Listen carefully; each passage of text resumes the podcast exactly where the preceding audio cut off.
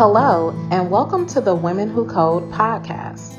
This show features conversations between diverse technology professionals discussing women in the industry, cutting edge innovations, the future of work, deeply technical topics, and the ways that we can all work together to make the world a more inclusive place. We hope you enjoy, and if you do, please subscribe, rate, and comment. It's time for Women Who Code Conversations, a segment to hear from top technology professionals sitting down with a Women Who Code member to discuss real world experiences in the industry, what they've learned over the course of their career, and what they think is coming next for tech. Hey, Jazmine. Hi. Hey, hi. I'm really excited to chat with you today. Uh, thank you for taking the time uh, really excited to hear all about your experiences in tech, how you got here, and all the awesome work that you're doing. Um, so I'll start off by quickly introducing myself, and then we can get right into it. So my name is Sneha. I work at Grubhub as a data scientist in the research and experimentation team. Before this, I was within the financial services industry for about four and a half years doing data science uh, and to some extent A-B testing and experimentation.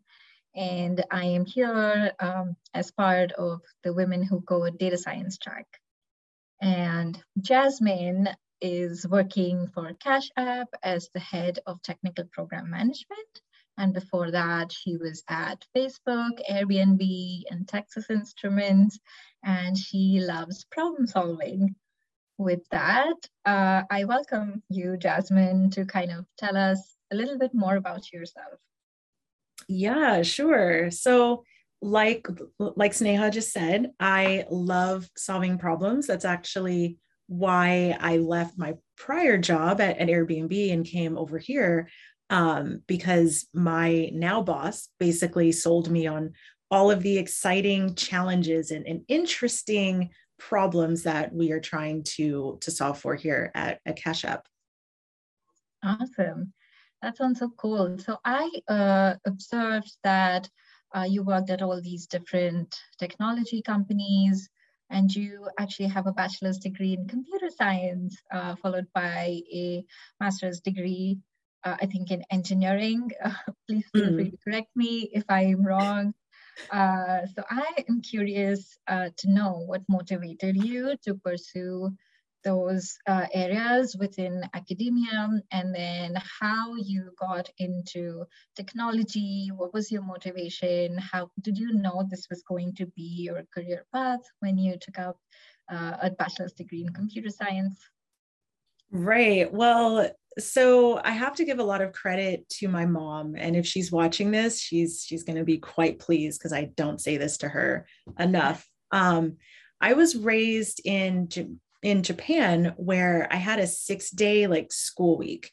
So I I went to school Monday through Saturday and I was accustomed to only having one one day of rest.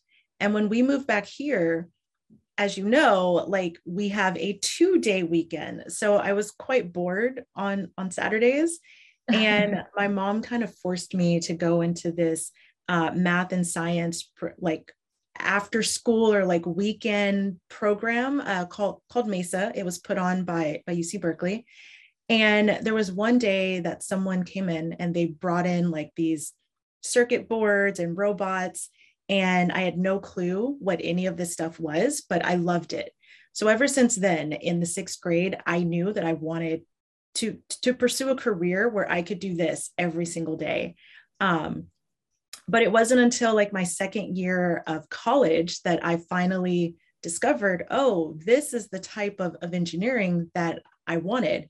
So I pursued electrical and computer um, engineering and I loved it so much that I graduated and went right back to school and got my master's. Um, and I just started, I've been working in tech ever since then. That is such a cool story. Uh, and I would do want to point out that I grew up in India and we had a six day work week too. so it was quite different when I moved here and I noticed how the weekend is much longer than what I had seen. So I totally get that part where, you know, you need something extra to do over the weekend. And I yeah. think mom found the perfect uh, activity to fill up for Saturday. And it was a great marriage since you love problem solving anyway. Yeah, thanks, mom. yes. Don't tell her that. I think that I I don't appreciate her taking up my Saturday, but no, that was a really good thing. It was.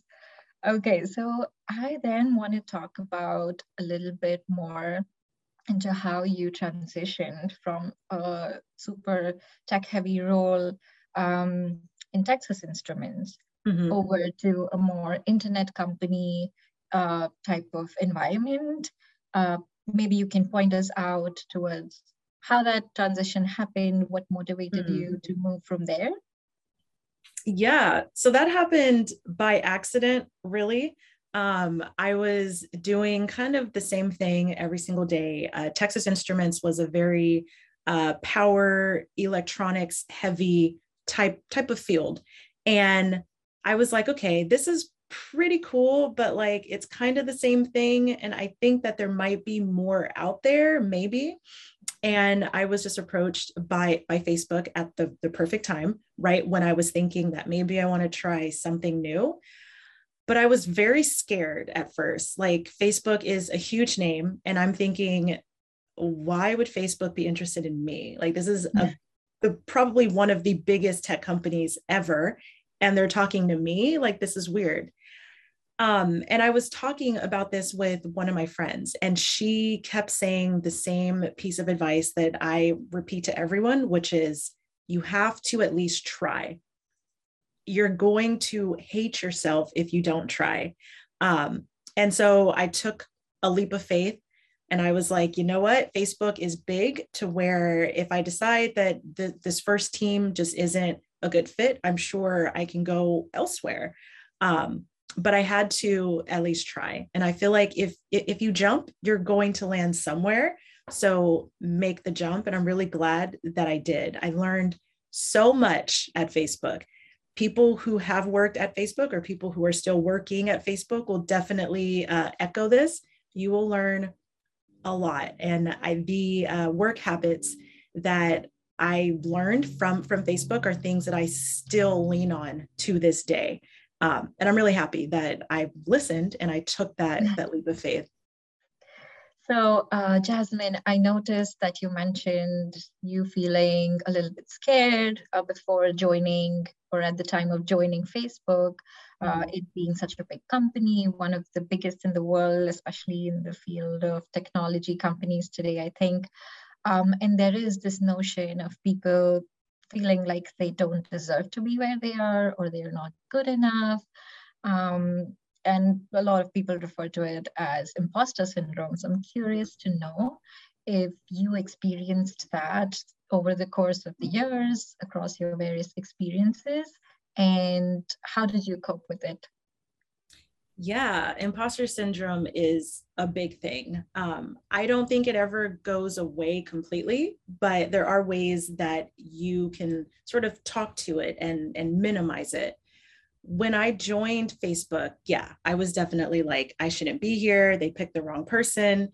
And then I had to sort of pause and think about just the entire interview process. Like, I mean, I thought that I was really smart. I still think that I'm pretty smart, but I don't think that I was smart enough to fool all of those people into picking me when really they shouldn't have.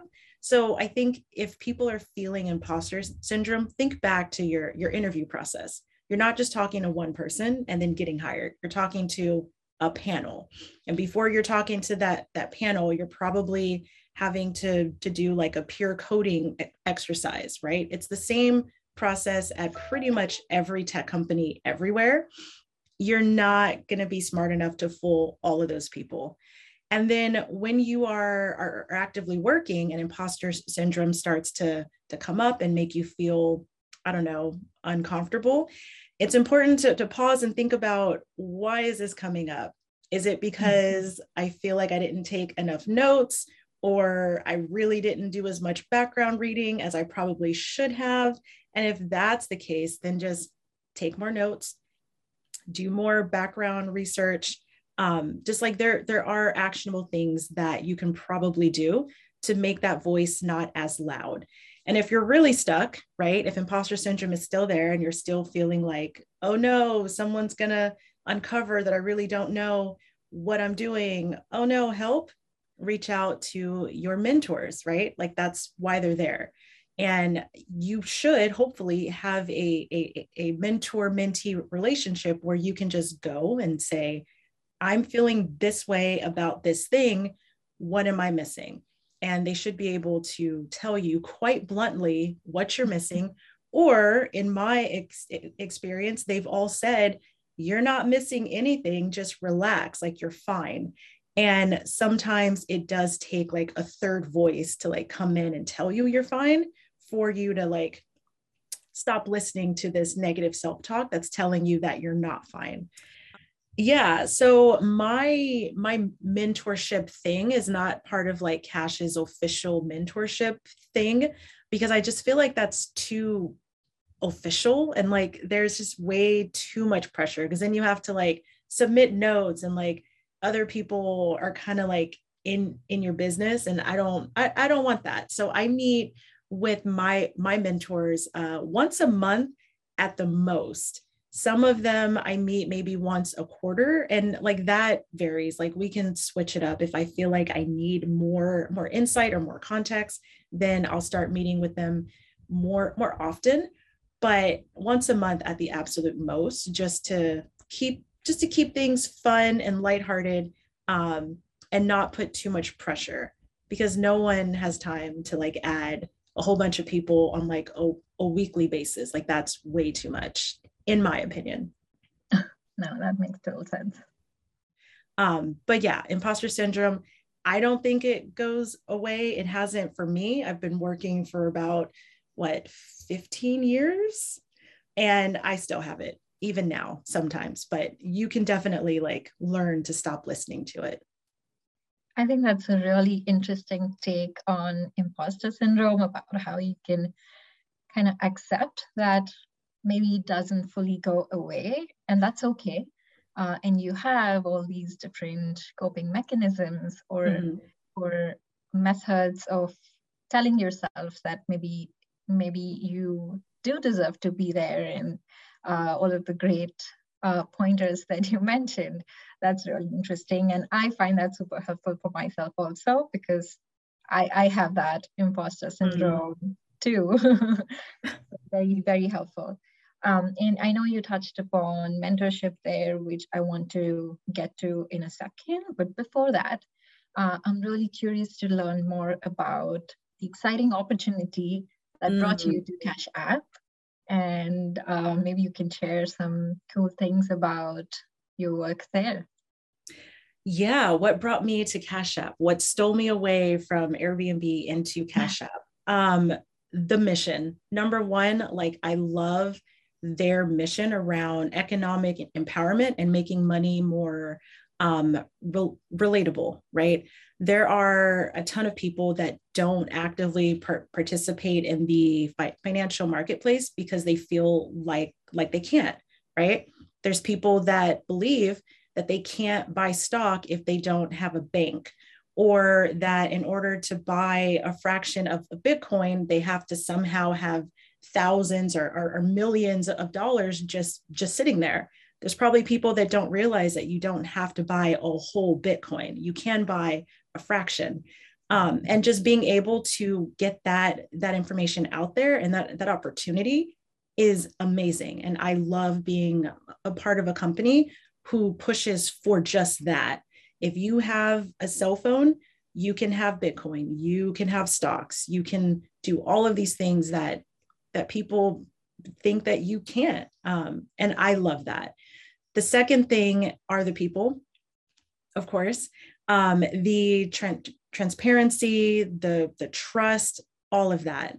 During my interview process, I was blown away at how open and, and transparent my now boss was at the interview phase. Like I'm not even working here and you're being very open. That is fantastic. And you're trusting me without having signed like a non-disclosure you're trusting me with this this information that's unheard of. Like this is great. Um, and now that i am officially here that culture is still very very strong. Like people are very open and very tra- transparent. Everyone wants to help. We all want to, to do the right thing. Um, and even though cash app is growing we are growing um, at a rate where we are making sure that company culture is maintained. And I love that. It would be so easy to just let's hire everyone. But then it gets harder to make sure that the right company culture is propagated through. Um, and instead of just opening like the hiring floodgates, we are being very careful in who we bring on. And I think that's going to make us go even further than we would be able to if we just hired everyone. Yeah, I totally agree with you. Uh, I think you pointed out uh, how aligning with the mission, or rather believing in the mission of the mm-hmm. company, mm-hmm. team, uh, and really aligning with the culture is so important uh, in being happy about uh, working for a company and working towards uh, a common mission, right? Mm-hmm. I think that's that's just right on the spot. I totally agree with you there. Uh, and it's great that you, that you found that kind of trust and uh, such people and openness uh, at Cash App. What I want to kind of uh, go from here is there uh, over the course of years through your experiences, has there ever, ever been a time where you had maybe a difference of opinion or a conflict with a key stakeholder or maybe your manager um, mm-hmm. and how did you handle those situations? Yeah disagreements happen and they are going to. I mean i would be lying if i said no disagreements everyone believes the same thing.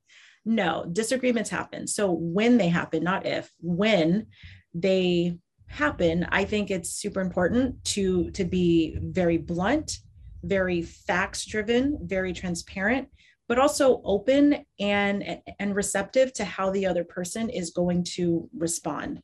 It's important to look at facts. Don't look at how something is being said. Look at what's being said but also understand that we all want the same thing. We are going about it very different ways but at the end of the day we want the same goal. And i feel like once you keep that like in the forefront of of your mind it becomes a lot easier to identify where this conflict is coming from. Um, most times it's over a, a disagreement.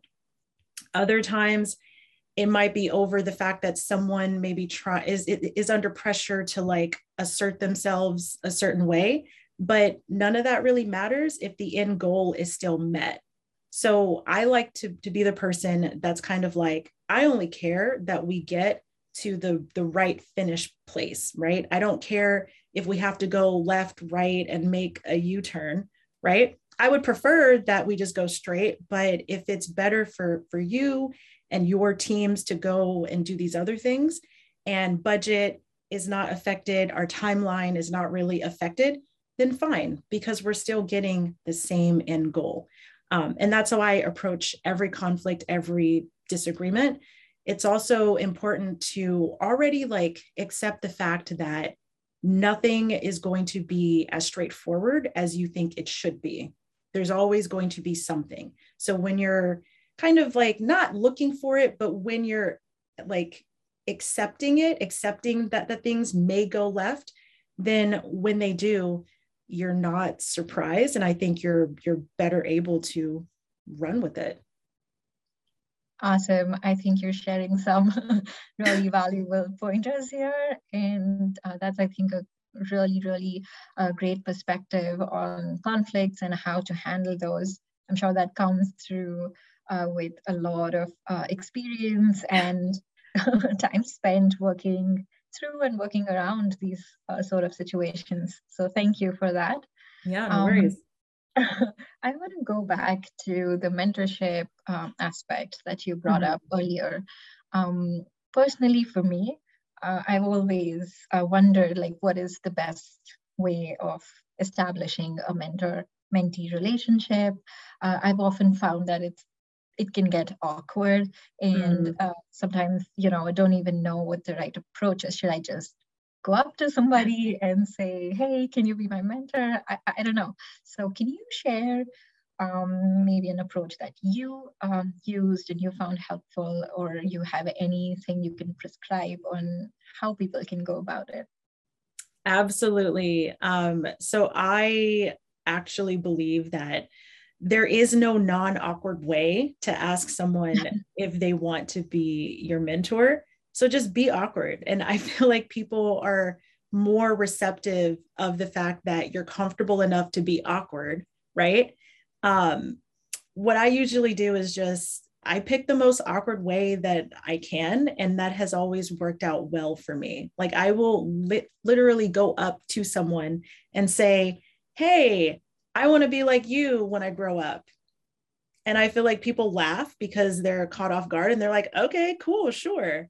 Um, it helps if you do have like maybe one or two specific things that you like about that person that you want to like uh, steal or use or in, incorporate is probably the better word um, into your practice, right? Like there's this this guy that I asked a couple of weeks ago. Um, I really liked how he asked very blunt questions in a very non blunt way that wasn't too abrasive, but was still pretty like, whoa, he asked that question.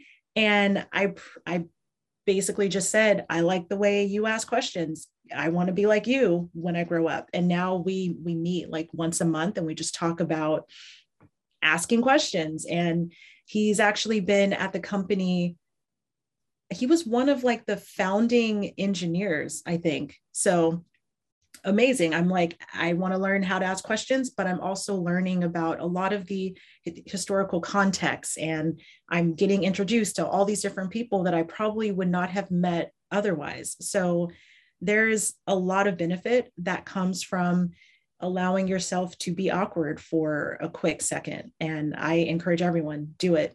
It's going to be awkward. Do it anyway. I think that's solid advice. And I am going to steal your pointer about having one or two specific things that you admire or you um, uh, kind of aspire to have in your own um, practice. Mm. and then approaching them with that. I think i, I really like that uh, approach. So thank you.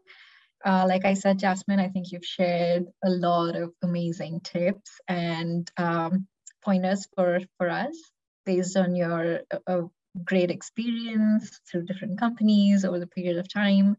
Uh, what I want to do um, as a last part of this is to get like a pro tip for you from you for all of us here. Pro tip. Um, yeah, have fun. You got to have fun. I mean, in engineering and computer science like this was meant for people to have fun with. Like you're working in teams you're working with different d- disciplines have fun. I don't think i don't think any tech company was founded by people not having fun. I think like facebook started because they wanted to have fun and connect people. Instagram airbnb we we want more fun places for people to to live cash app let's give money fun um, if you're not having fun, you might want to switch it up a little bit. And that could mean various different things, like adding some flair to your workspace, or I don't know, like adding a movie reference to the next email that you have to send out, or put like a really funny GIF or something. Um, take up an extra project because it's fun, but like let fun be the thing that guides you. Like you're you're going to be doing this for a very long time um, I think it's rare for anyone in, in, in this industry to only work a 40 hour work week, especially now. And if you're not having fun, like, what are you doing? so just have fun. Awesome. I love your pro tip. And I think this conversation was super fun. So thank you for taking the time and sharing all these wonderful experiences with us. Thank yeah, no worries. Thank you. This was fun. In the Women Who Code Career Nav segment of our show, you'll hear real world advice from people who are currently working in the technology industry and personally know the steps needed to succeed. These talks will include both career advice as well as a look at the industry itself and its practices. Qualified women of color in tech are hard to find. That is a common statement and major issue. Why is that? Do qualified women of color in tech exist? I'm a former computer programmer, consultant, and certified computer examiner. I've programmed multi million dollar systems for major corporations. I'm even a woman of color in tech, if you hadn't noticed. As I progressed in my two decade career, I was often the only woman of color in rooms, on projects, and in the tech department. In 1989, I attended the university to study computer science. At that time, there was a small number of universities that actually offered a degree in computer science. According to, according to computerscience.org, the, in 1984, the number of women who earned computer science degrees peaked at 37%. At that same time, Black women who held computer science degrees was less than 8%, according to the National Science Foundation. I wasn't aware of any women in tech, especially not women of color. I wanted to be part of what I thought then was an elite few. I soon learned that women of color in tech were elite because of being overlooked due to the barriers that they face, causing many to leave the technology profession. In my career, I've been underpaid, overlooked for promotions, and experienced racism. I never thought 30 years later, women of color in tech will be facing these same obstacles. Now, I can in no way speak on every obstacle that women of color in tech would face, but it is my hope by the end of this talk, you will one, understand the biases that women of color in tech face, two, commit to hiring women of color in tech, and three, learn how to retain and promote women of color in tech. Today, the world is focusing on becoming diverse and inclusive. But it's troubling that in a day and age of augmented reality, artificial intelligence, and other technical advances, the women in color of tech are a small percentage of the profession. According to Statista.com, in 2020, women of color accounted for approximately 12% of the computing and mathematical workforce in the United States. Of the women of color in tech, they're often overlooked. So, who are the women of color in the tech industry? Women of color are the underrepresented minorities. Now, underrepresentation varies across the computing context, but for this talk, I'm focusing on Black or African American, Hispanic or Latinx, Native American, and Alaskan Native women of color uh, who are overlooked across the tech pipelines. So companies say, we can't find a qualified woman of color in tech. Or they say, we're trying. The truth of the matter is, companies are looking with blinders on. They go to elite schools to recruit the demographic of candidates who they always have, or they overlook women of color who enter the interviewing process because she failed to exceed the stated requirements for the job. In January of 2000, I interviewed for a computer analyst position with one of the United States' largest utility companies. The interview was going well as I confidently answered the questions being thrown at me by the two white men in the room. And I was able to showcase my technical knowledge. At that time, I had, I had about 10 years of technical experience. At the conclusion of the interview, one of the men who would eventually become my manager stated that he would have to verify that the school where I att- attained my computer science degree was accredited because he hadn't heard of it. That shocked me and gave me pause. I never had a job before that one or after that one say such a thing to me, at least not to my face. I immediately thought, why would he think the school that I attended wasn't accredited? Did this man know of every university that existed? Did he question the degree accreditation of every job applicant or me because I was a woman of color who hadn't attended an elite university, but instead an HBCU? And for those of you who don't know, HBCU stands for Historically Black College and University.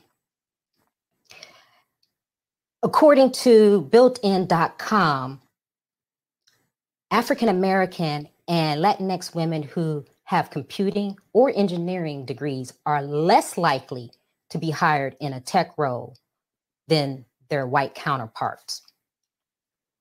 What gave me pause about what that gentleman said was I was thinking about not being hired for a position because the person in the interviewing process hadn't heard of my school. Then I began to wonder had that happened to me before? Have you or someone you know overlooked a woman of color candidate because she didn't fit inside your box of standards? Unfair hiring practices are one form of bias that women of color in tech face.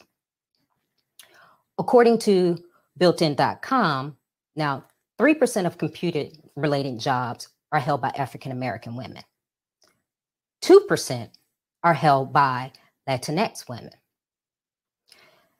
Now, interesting enough, when I was doing my research, I couldn't find any current statistics for Native American or Alaskan Native women in tech.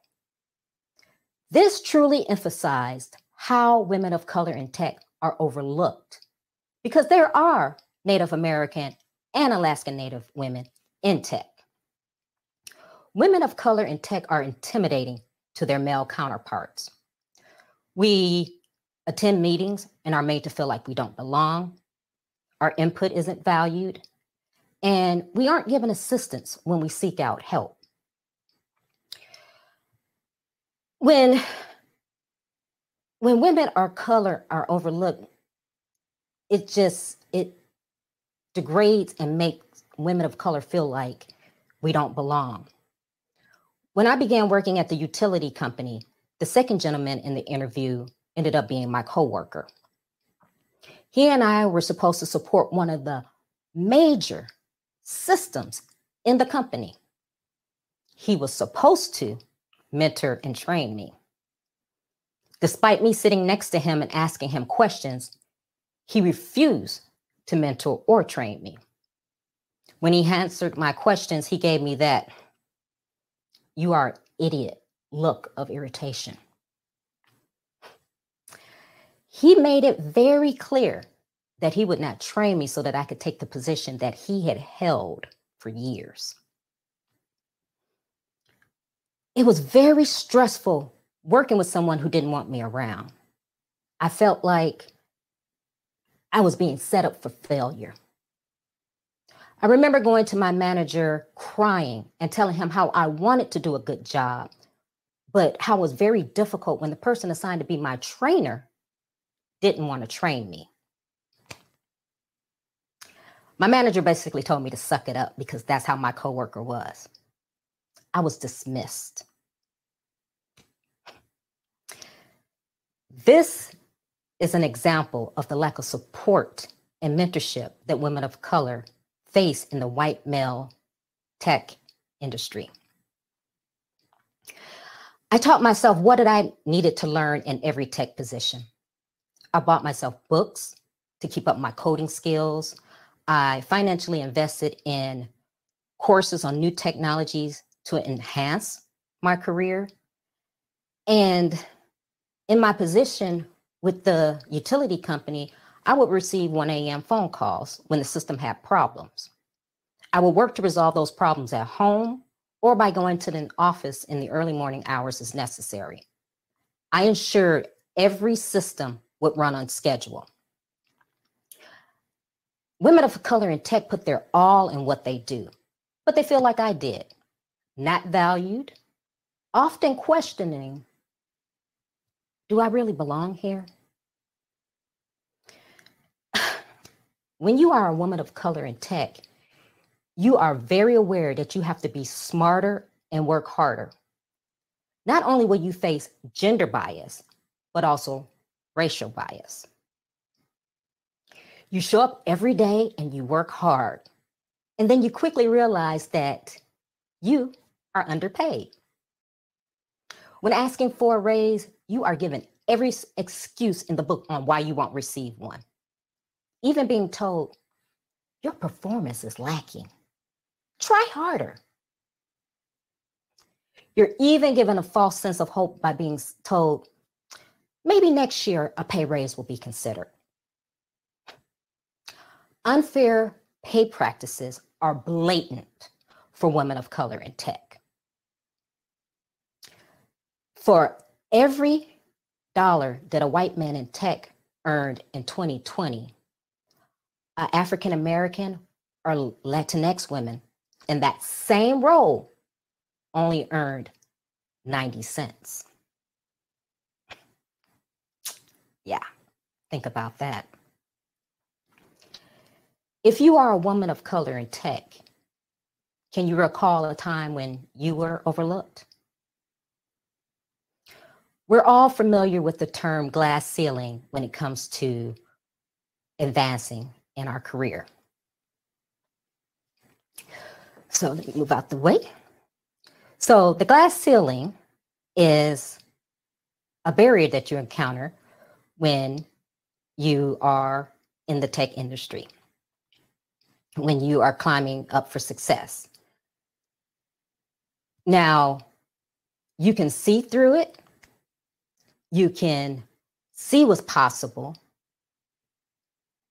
but did you also know that there is a concrete ceiling. Now, the concrete ceiling exists for women of color in tech. Now, imagine climbing a career ladder and coming to a point where you get to a point in your career where you can't see through it, you can't push, you can't shatter it. But then you realize that there is no possibility for your advancement. This type of discrimination is an example of the lack of mentorship and support that women of color in tech face when they aren't given the same opportunities tools, and training to be as competitive as their white female and male counterparts. Now, the concrete ceiling in the workplace, along with the lack of mentors, sponsors, and promotions, are reasons why women of color in tech leave the industry. We, we feel like we don't belong, we start to question ourselves. So then we eventually take our skills and our expertise to friendlier industries. So women of color in tech are tired of the microaggressions, the unconscious bias, and the lack of representation that we have to endure on a daily basis. So, how can this all change? Well, start with the recruiting process. In addition to the normal places of recruitment, companies must be committed and sincere with recruiting from HBCUs, Hispanic serving institutions, and other institutions which they wouldn't have normally even thought of. They have to really look outside the box that they're used to because there is qualified women of color in tech. And you have to actually look and not just say you're trying, but actually do. Next, hire women of color in tech and invest in her. Don't just fulfill a quota. Make her success and growth a priority. Seek to create diverse mentors and sponsors who actually want to be part of the solution. Provide training that will allow her to network, advance, and enhance her career. Create a development path for women of color in tech who want to go into leadership and help her to grow and thrive. Most importantly, create pay equality. If you are a woman of color in tech, or even if you are a non woman of color in tech, look around. Observe your work environment. Don't just be happy for your position. Look to mentor a woman of color in tech. Support her and let your company know if there's a qualified woman of color in tech that's a good fit. Companies that are diverse perform better. They have engaged employees and they retain their employees. Develop leaders in a workplace that has zero tolerance for implicit or explicit bias, microaggressions, and underrepresentation. When you hire a woman of color in tech, you will not only get a woman who will add value to your organization, but you will get an employee who is loyal and does her best and looks to encourage and support other women of color who will add value to your organization. Women of, color have a different perspective. Our life experiences and unique worldviews allow us to solve problems.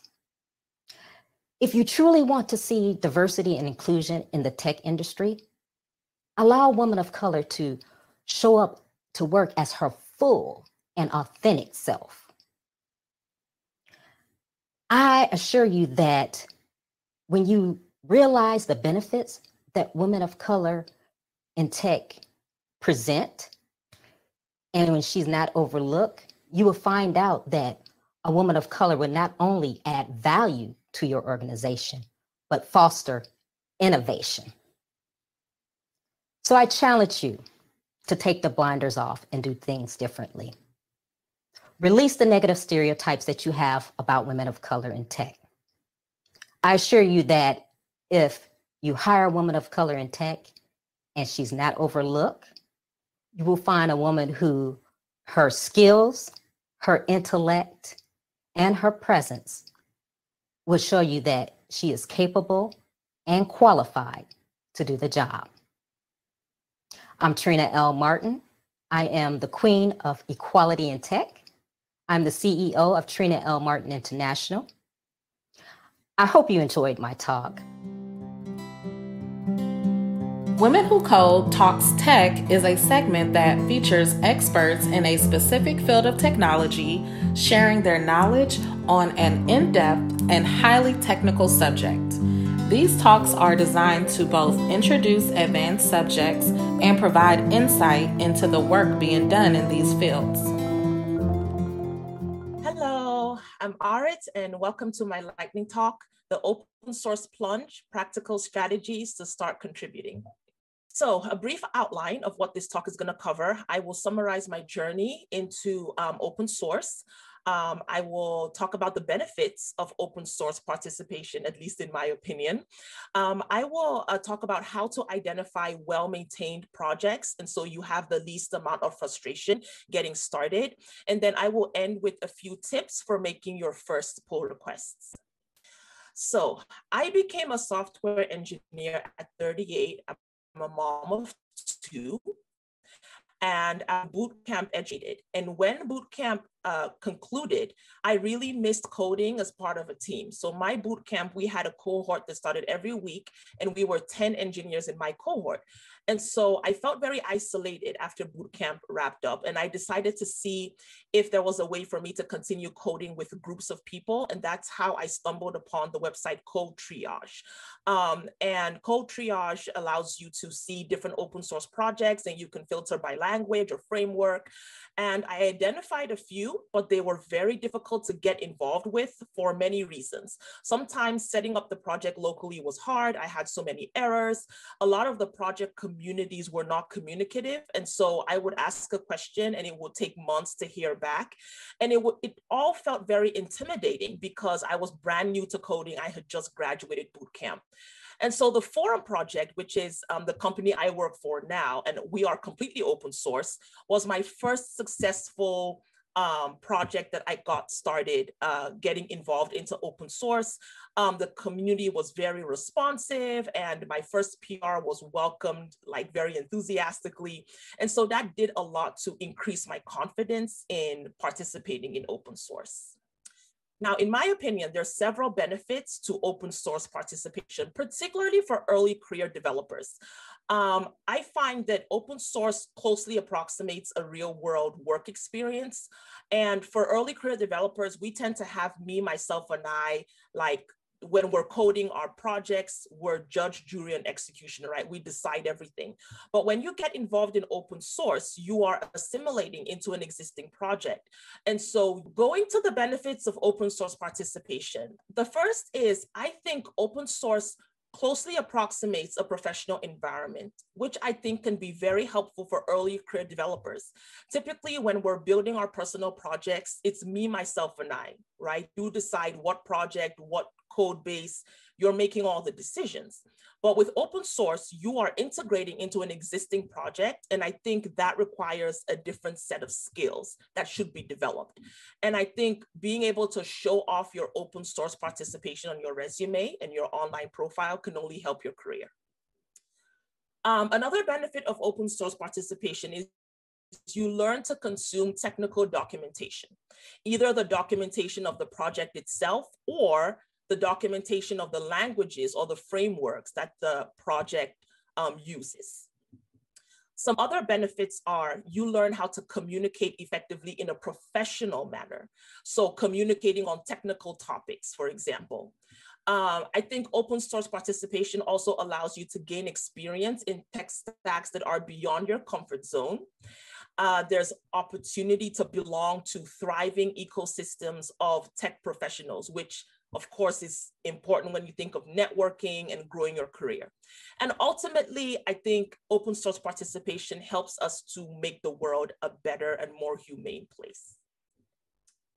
All right, so how do you identify well-maintained open source projects? Well, I think most well-maintained projects have a detailed code of conduct, right? And so there's a standard of behavior that is expected of everyone involved in that project. And I think this is a sign that they care about how the maintainers and the contributors are treated. Um, I think also organized, well segmented documentation goes a long way to helping, especially beginning uh, people who are contributing for the first time to understand what the project is about and, and feel at home. I think another sign of a healthy open source project is frequent communication. I think maybe at least once or twice a week is a good benchmark, but you definitely want to stay away, in my opinion, from projects where the last comment was several months ago. I think healthy projects also have a robust triage and labeling system. So for example, you might see some um, some uh, some issues that are labeled good first issue or beginner friendly. And I think that's a sign that they're thinking about newcomers to the project. Um, in my opinion, projects that have robust test suites, they have quality checks, and they have some kind of continuous integration implemented, I think it shows that the maintainers care about avoiding non-breaking code, right? And, and also ensuring that the um, contributors are writing maintainable code as well. Finally, I think if you can find a project that has some kind of community built around the project, and so maybe a Slack group or some other community, I think that also points to a healthier project. You've identified a project. What do you, well, read the documentation at least twice. If they have a code of conduct, you need to understand the behavior expected of you. There may be several prerequisites that you need to go through before you start contributing. You want to make sure you fulfill them all. And I think you also want to read whatever documentation they have around being a contributor. And I think that will help you to understand the conventions they follow and the workflow as well. Now, you don't have to create a pull request to participate in a project initially. You can read through existing pull requests and you can join the co communication in these pull requests. Or you can, after you set the app up locally, if you discover issues in the app, you can create issues to clue people in that, hey, there's these bugs or there's these problems. And so your first contribution doesn't have to be an actual pull request. Another way to get involved or to start getting involved is to read through some merged pull requests. And so these are pull requests that have been merged into the code base. And you can read through them to kind of see, okay, what have other contributors been working on and kind of what is the workflow expected. Now, talking about your first your first few pull requests, I want to cover some tips go for low hanging fruit. And in my opinion, the lowest hanging fruit is to update the project's documentation. So in healthy projects, documentation is a living document. It's not like you, you do it once and you're done.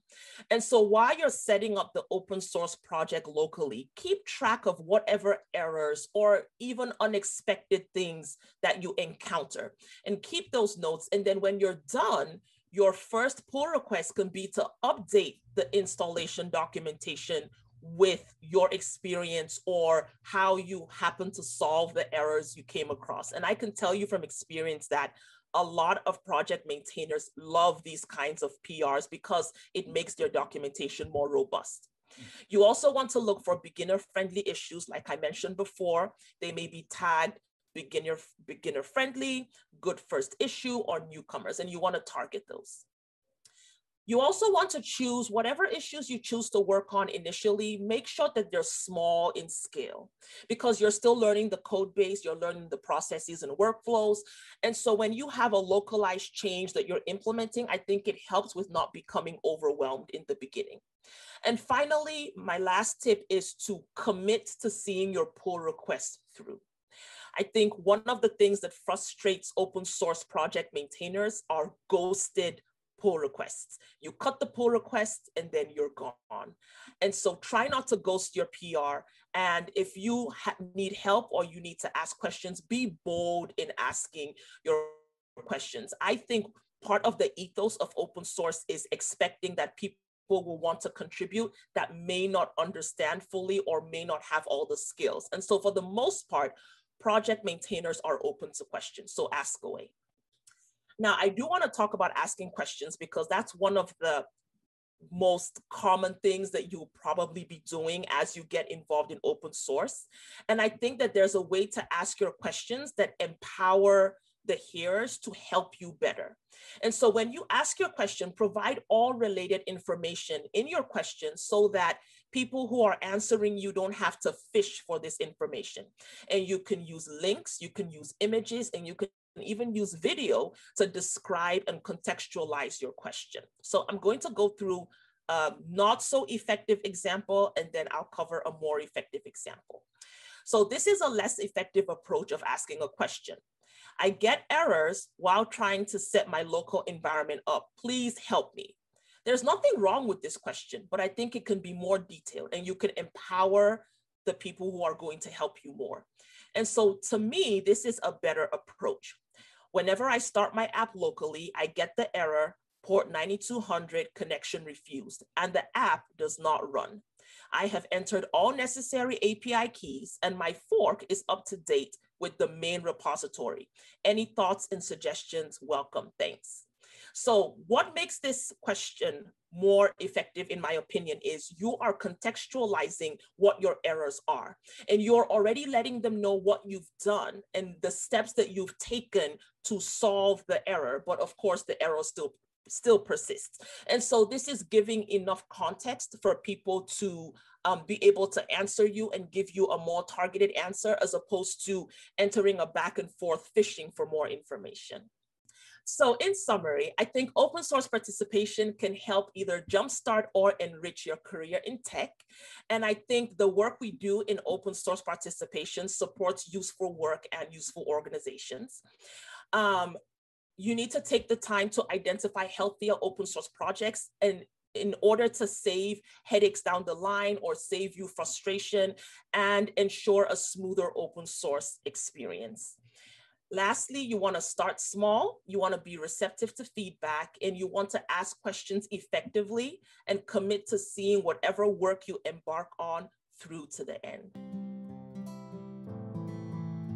Thank you for listening to the Women Who Code podcast. Featured in Women Who Code Conversations is Jazmine Livingston, Head of Technology Program Management at Cash App, and Sneha Saxena, Data Scientist at Grubhub. Women Who Code Career Nav featured Trina L. Martin, CEO of Trina L. Martin International. Women Who Code Talks featured Arit Amana, Senior Engineer at Forem. To find out more about our mission and the work we do across the tech industry, visit our website, womenwhocode.com. You can also follow us on Twitter and Instagram at Women Who Code. Be sure to check out our YouTube channel with hundreds of hours of free educational videos. Just go to youtube.com backslash women who code. Thanks again for listening and remember to subscribe, rate, and comment